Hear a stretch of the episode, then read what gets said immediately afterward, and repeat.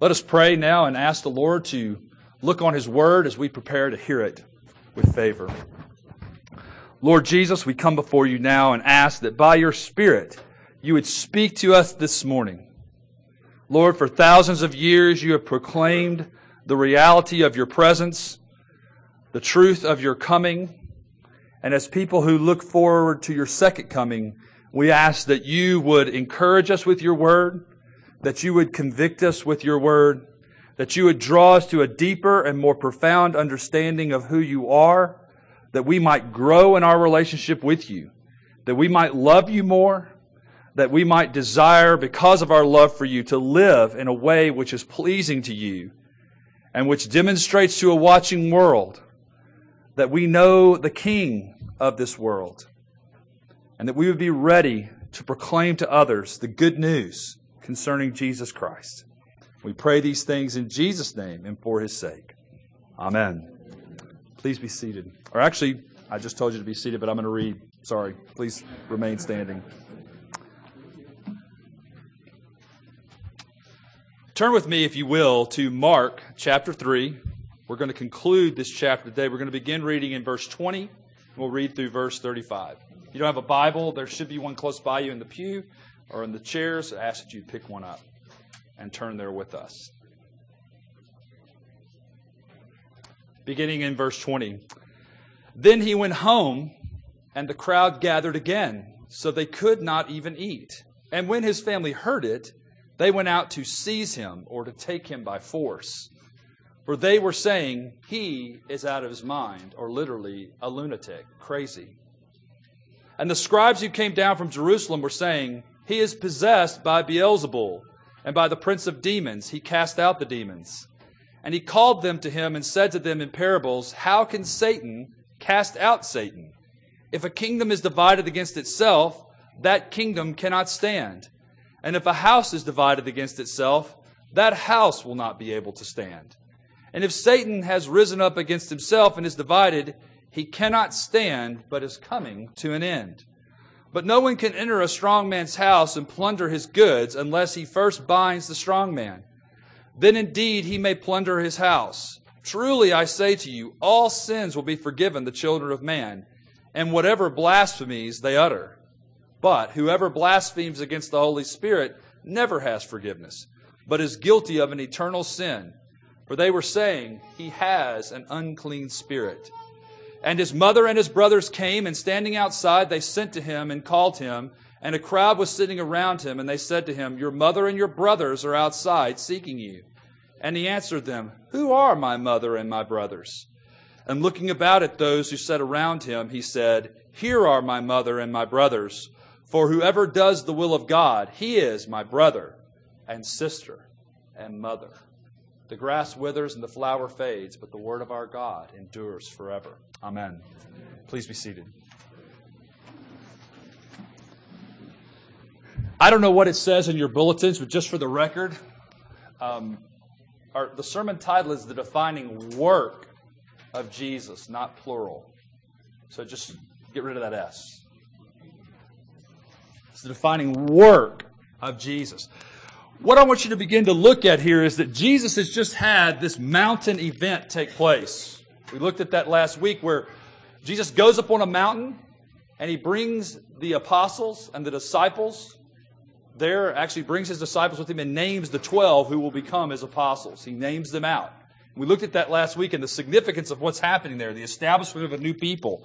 There's a very significant event in redemptive history. We see something incredible going on. The new nation of Israel being established under the lordship of Christ, the King. And so they come down from the mountain back into Capernaum. And what we see happening here then is that the people all begin to gather around Him. The great masses return. So much so that Jesus and His disciples cannot even eat. And what we see coming before us then are, are two statements, two circumstances which begin to try and define Jesus. And what's interesting is, is that this, these definitions are definitions that people even to this day will sometimes use to describe Jesus. And here's what they are. Jesus' family says he's mad. The scribes come down and say he's bad. But Jesus is saying something else. And we have to begin to look at what is going on here and understand how this is playing out. Now, let me just say something before we get directly into these passages to understand about what the scribes were doing there, because you might wonder, well, why have they come down to Capernaum from Jerusalem? What are they doing there? Well, they're there because during this time, if a city seemed to be going apostate, seemed to be under the control of someone who was demon-possessed, they had to go out and kind of do something like an inquisition. They would go out and check out the teacher. They would go out and check out the synagogues. They would check out the people living in that area. And if they concluded that they were under the authority, if you will, the delusion of a person who is demon-possessed or, or a liar or, you know, a swindler of, of truth, then they would declare that city apostate. And it would be seen as outside the pale of Orthodox Jewishness. So they're there on a purpose. They're there with a mission.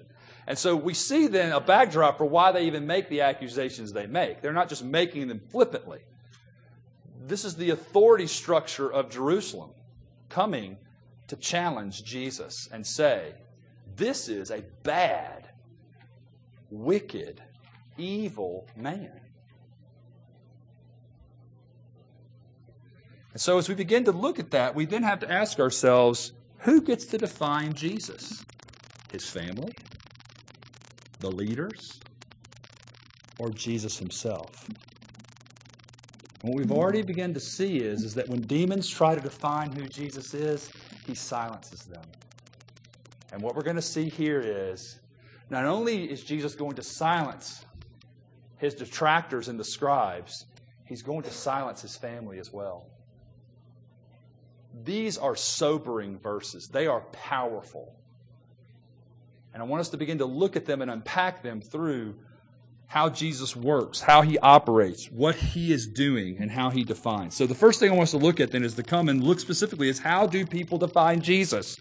Well, I just gave you the scenario that people throughout the ages have said Jesus is mad, he's bad. They've either said he's bad like the scribes, that he is a person who's possessed, or they've said he's bad, that he's a liar, that he really just he was a charlatan who just convinced people to believe stuff through a few magical tricks and convinced them to go following off. Now, the interesting thing is that those scenarios don't always play out today, do they? Because most people today don't necessarily buy the notion that Jesus was insane. Most people today have looked and they figure, you know, Jesus was a historical figure. He wasn't crazy. And, and why would we say that? Well, let's take a consideration of the kind of people that Jesus attracted to himself. Jewish people. Now, what did Jewish people hold near and dear to them? They held near and dear to them that they worshiped the one true God.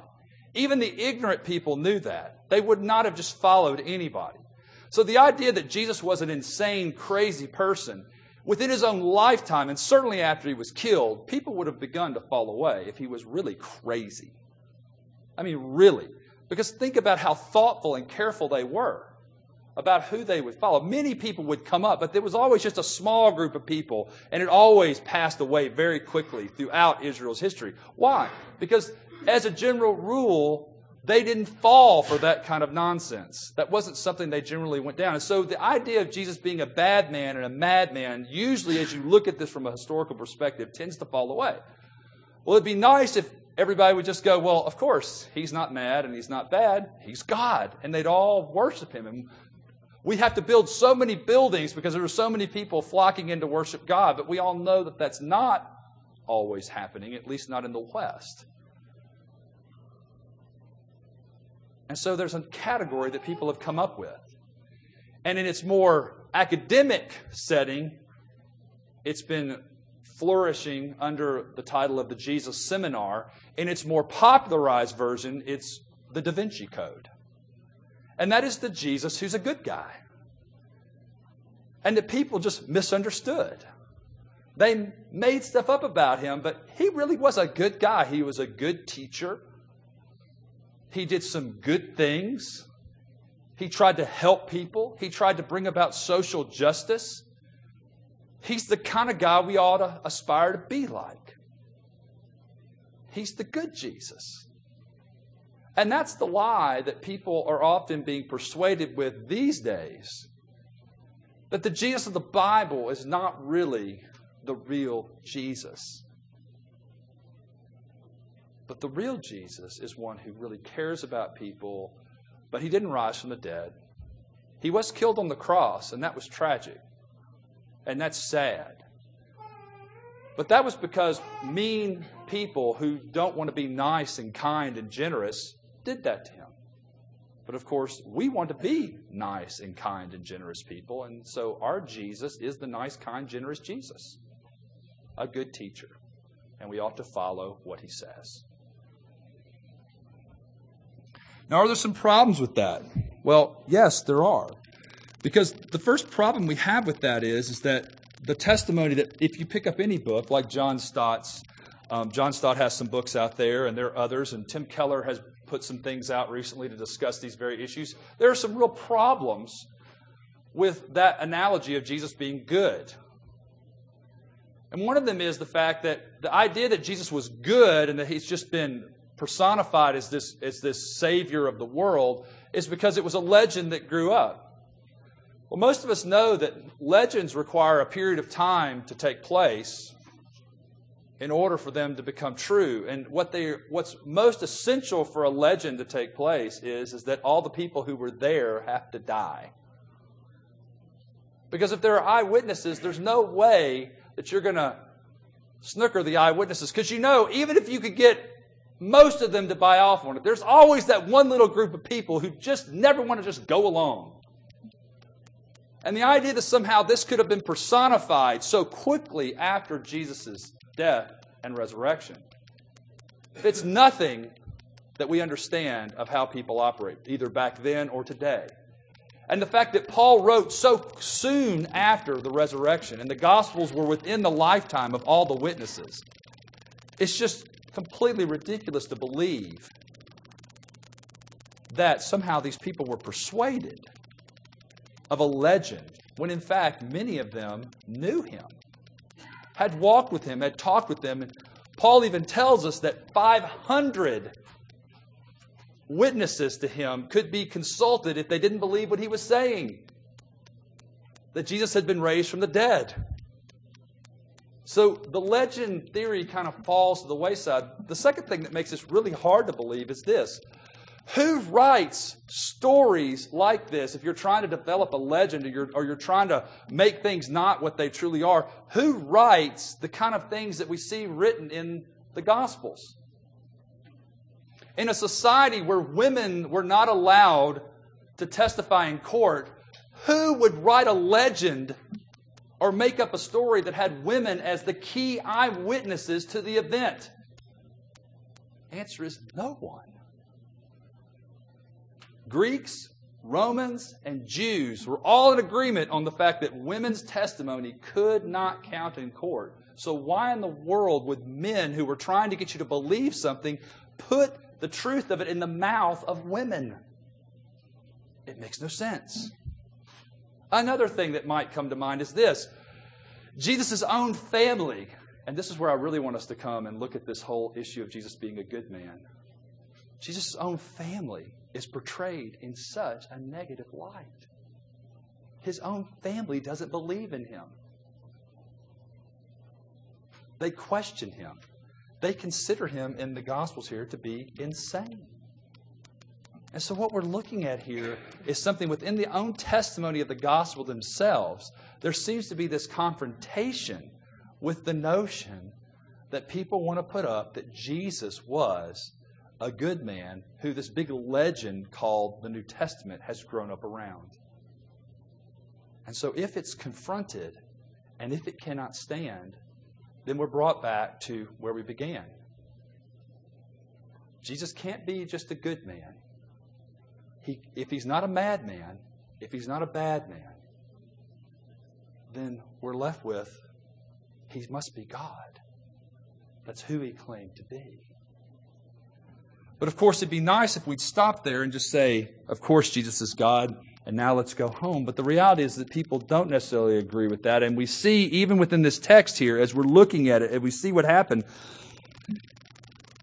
the scribes and the Pharisees certainly aren't buying into that, because he's continuing to do miracles all around them, and they continue not to believe it. In fact, what they've done is they've come and said, you are someone who is under the influence of the prince of demons. And so the first point we looked at then was, how do people define Jesus? The second point I want us to look at is, how does Jesus define himself? And let's look here at what Jesus says.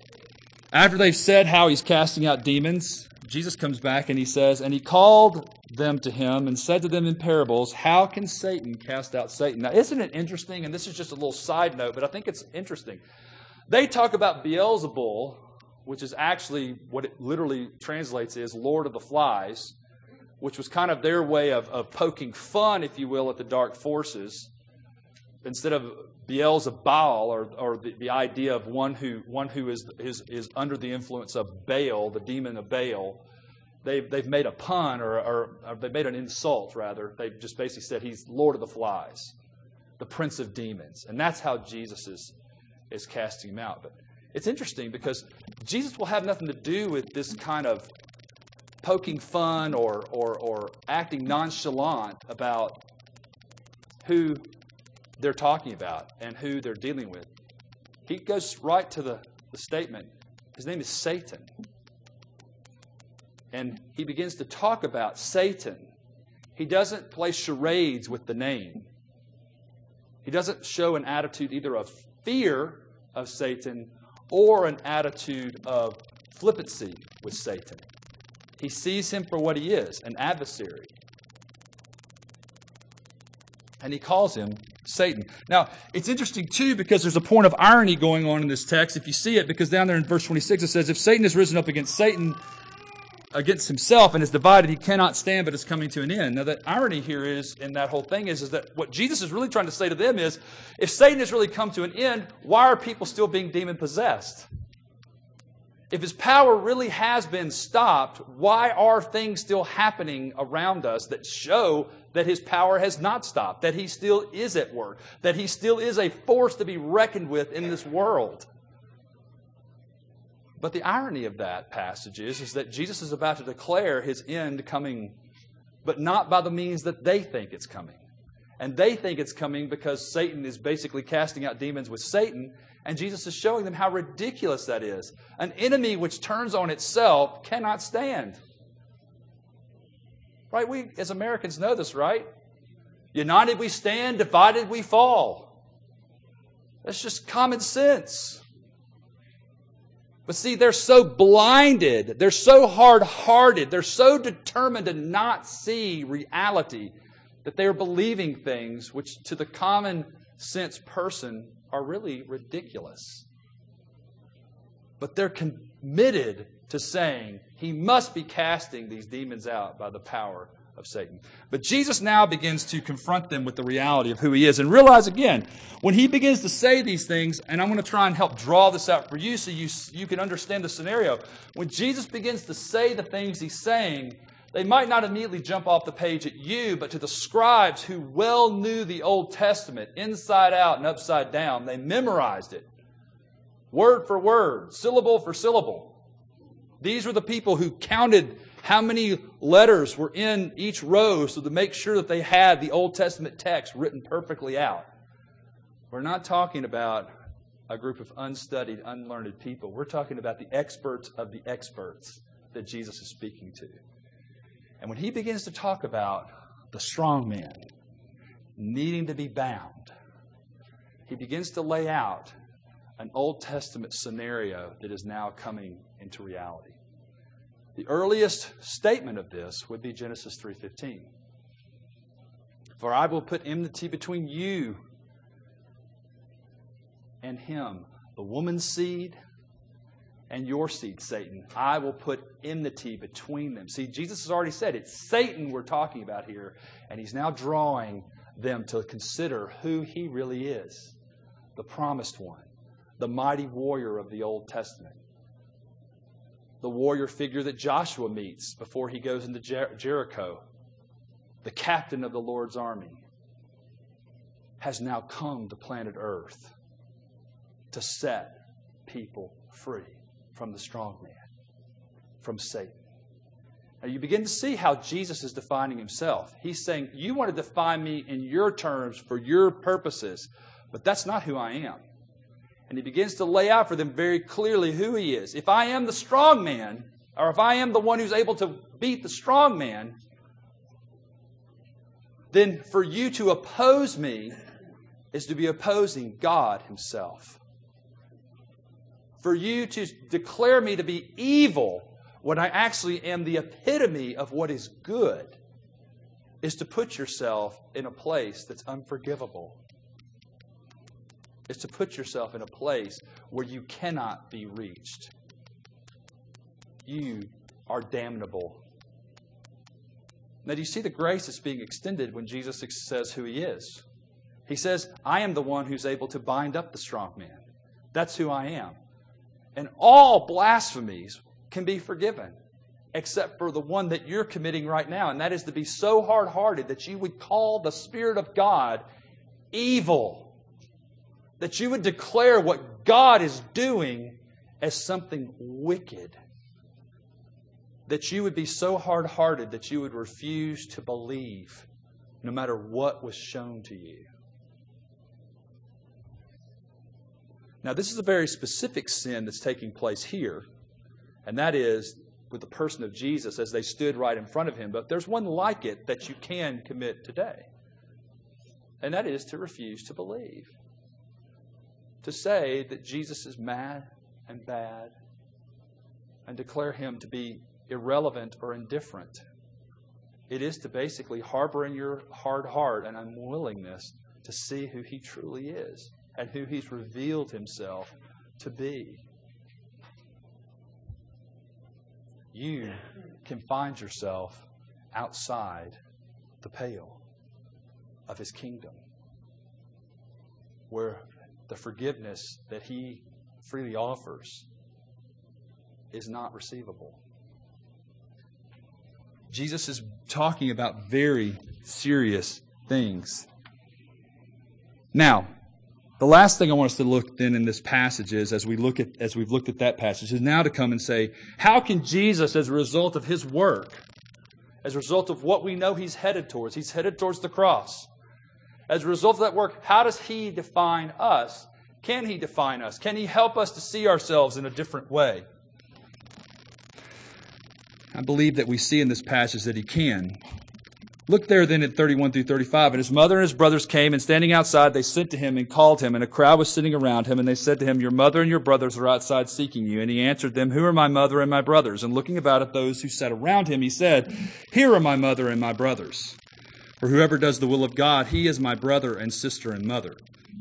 Now, the those in verse thirty-four is the disciples. Don't think he's talking to this whole massive crowd. He's talking specifically to the twelve. He's just inaugurated up on the mountain. When he looks around him, he says, this is my mother and my brothers. He's talking about his imme- these ones he set around him who are seeking to do the will of God.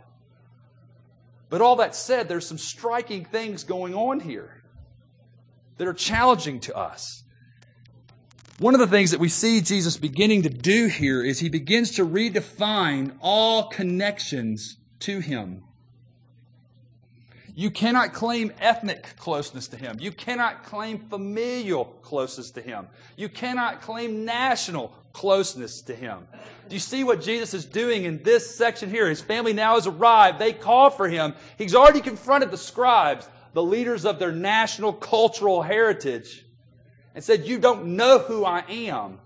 But now he does something even more confronting. He begins to define people by their relationship to him and to God, not by who they are, where they're from, not even by their bloodlines.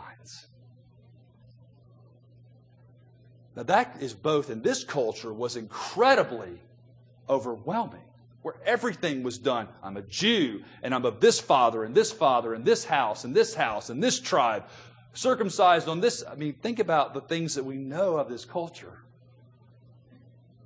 For Jesus to stand there and say such things was overwhelming. But it also is a testimony of great hope. Why? Because it means it doesn't matter where you're from or who you are or who your people are, or what the color of your skin is or what language you speak or how bad you've been or how good you think you've been. All are welcome into the family of God if they bend the knee to Jesus. And see, that's where the whole issue of the will of God starts. Is will you receive Jesus? Will you see Jesus? Because see, doing all the things that the Bible tells you you ought to do is impossible to ever really do if you miss out on that first point, that you bend the knee first to Jesus. See, because Jesus is not merely a good deed doer that you ought to follow. He's the one who exposes us that we're not good deed doers. Not really. Not if we really compare ourselves to perfection. And see, isn't that the difference between religion and Christianity? Religion wants you to be a good person. If you just try harder and be better, eventually the scales are going to even out and then hopefully they'll tilt. And God will say, come on in.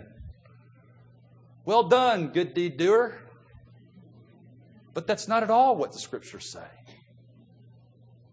The Scriptures seem to confront us that we're people who are full of pride.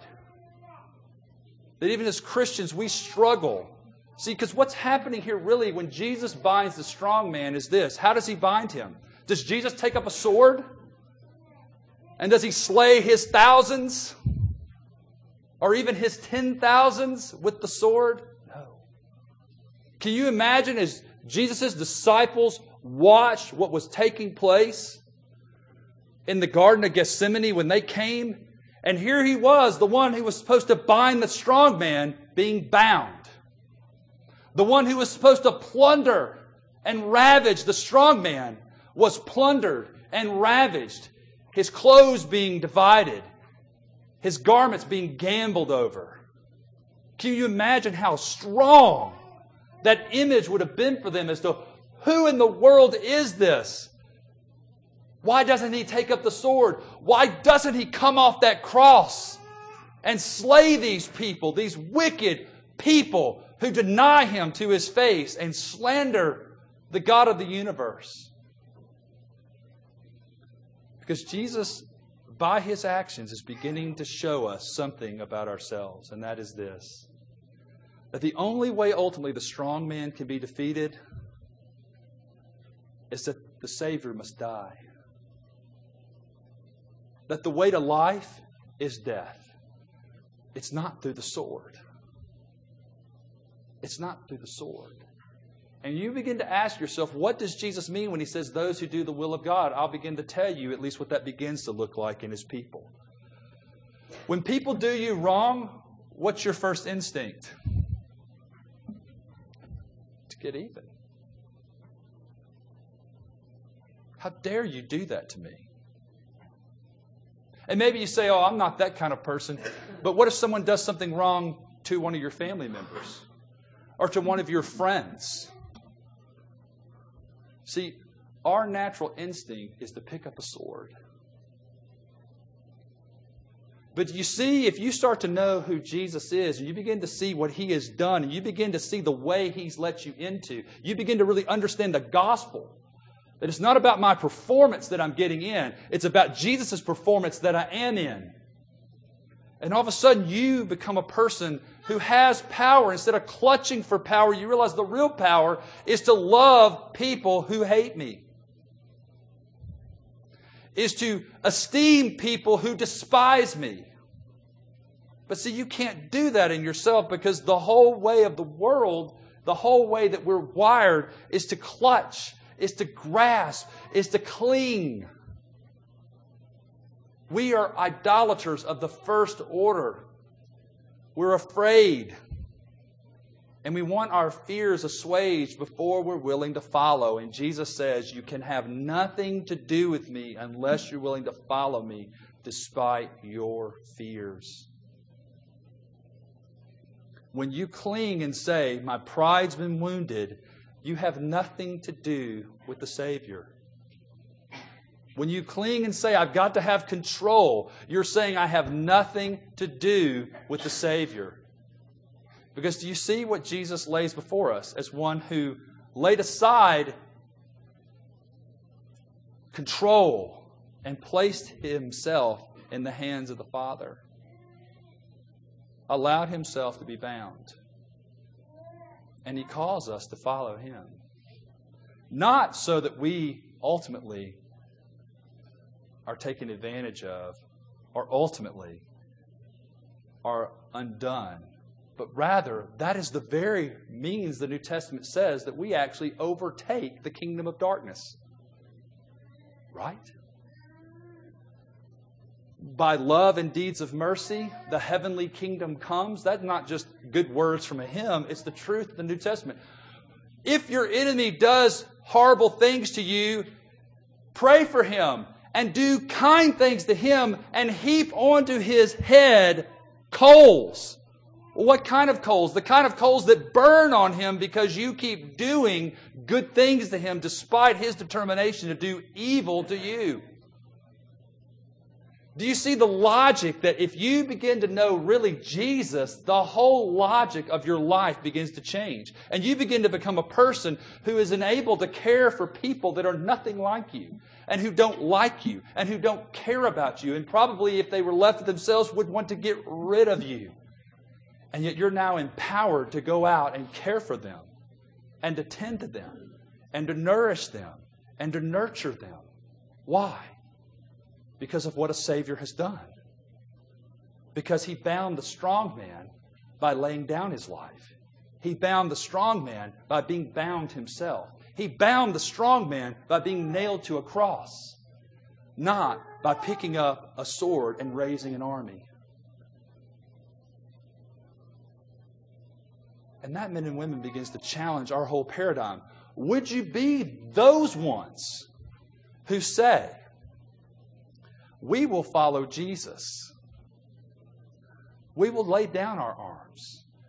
We will stop fighting and biting and clutching and grasping and be people who fall on our knees and say, all to Jesus I surrender. To be people who really say, my Jesus, I love thee.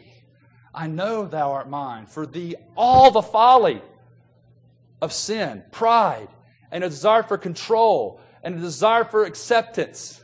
If they'll just accept me. If I could just get control of this little part.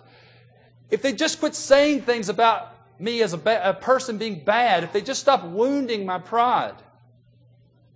All to Jesus. My Jesus, I love thee. Nothing else can stand in my way.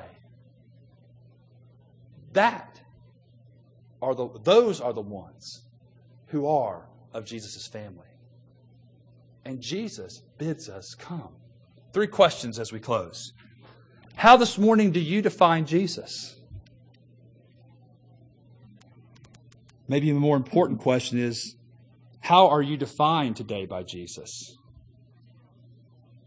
Are you that person who stands outside, who thinks they're right, who thinks they've got it figured out, and yet will find themselves on that last day being told, I have nothing to do with you. Everything you've done is lawless. Today, we have the privilege of saying, Lord Jesus, struggling, failing, falling, but ever pursuing you, I come. And it's to those that Jesus says, enter in. I will bind up your wounds. I will give you peace and rest. I love you so much, I gave my life for you. I am in control of everything. Trust me. May God make it so in our midst. Amen.